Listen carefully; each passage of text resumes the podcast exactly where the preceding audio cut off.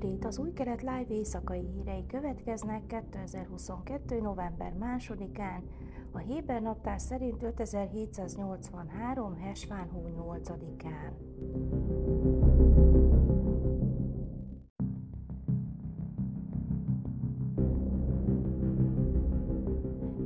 45 éves nő kedden kiesett egy hájfai lakóház ablakán.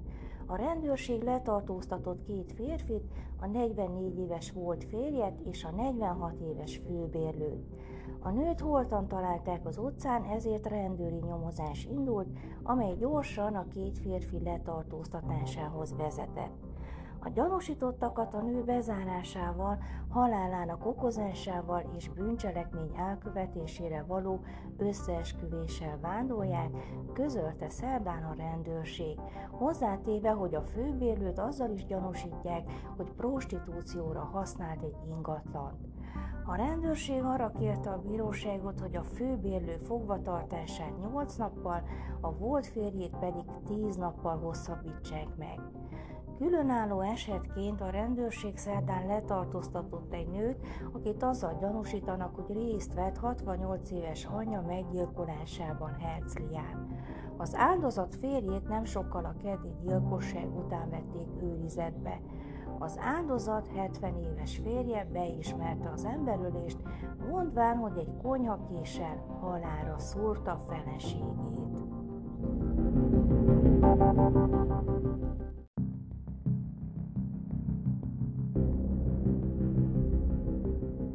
Az izraeli védelmi erők Nathan Fitusi törzsőrmester baráti tűz általi halálával kapcsolatos vizsgálata megállapította, hogy helytelen biztonsági eljárások járultak hozzá a véletlen lövöldözéshez és a katona halálához.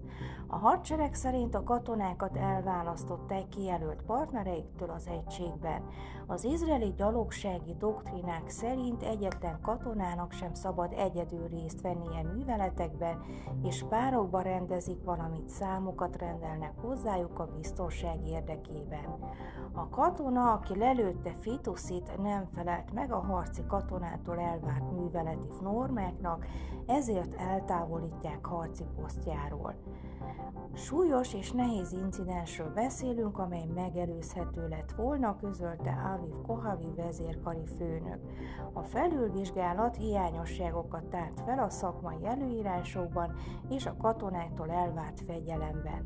A hadsereg szerint finomítani fogják a párosításokra és a tűznyitásra vonatkozó szabályokat.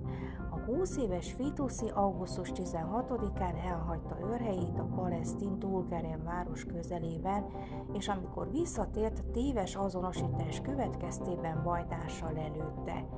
Közvetlenül a lövöldözés után, amikor a katona rájött, hogy bajtársát nézte ellenségnek, jelentette az esetet parancsnokainak, akik mentőket hívtak a helyszínre. Fituszi kórházba szállítását követően meghalt.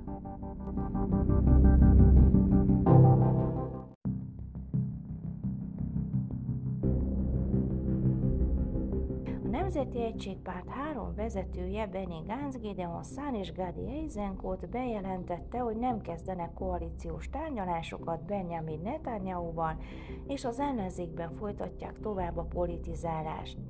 Izrael államnak számos nagy kihívással kell szembenéznie a szélsőségesektől függő kormány révén, közölte Gánc védelmi miniszter a találkozó után közzétett nyilatkozatában, utalva a szélső jobboldali vallásos cionizmus pártra, amely a harmadik legnagyobb frakció lesz a következő 25. Knessetben.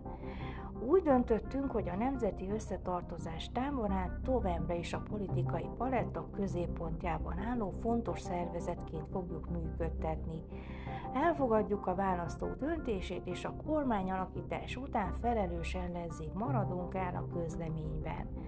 A bejelentés annak a feltételezésnek a hátterében került nyilvánosságra, mi szerint a választások győztese Benjamin Netanyahu megpróbálhatja a nemzeti egységet bevonni kormányába, hogy kiegyensúlyozza a szélső jobboldali Itamar Ben-Gvir és Bezalel Smotrich jelenlétét a koalícióban.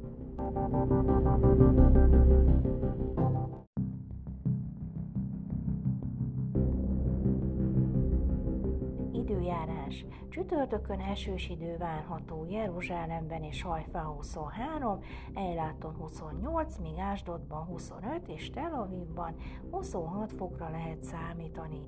Ezek voltak az új kelet live hírei szerdán.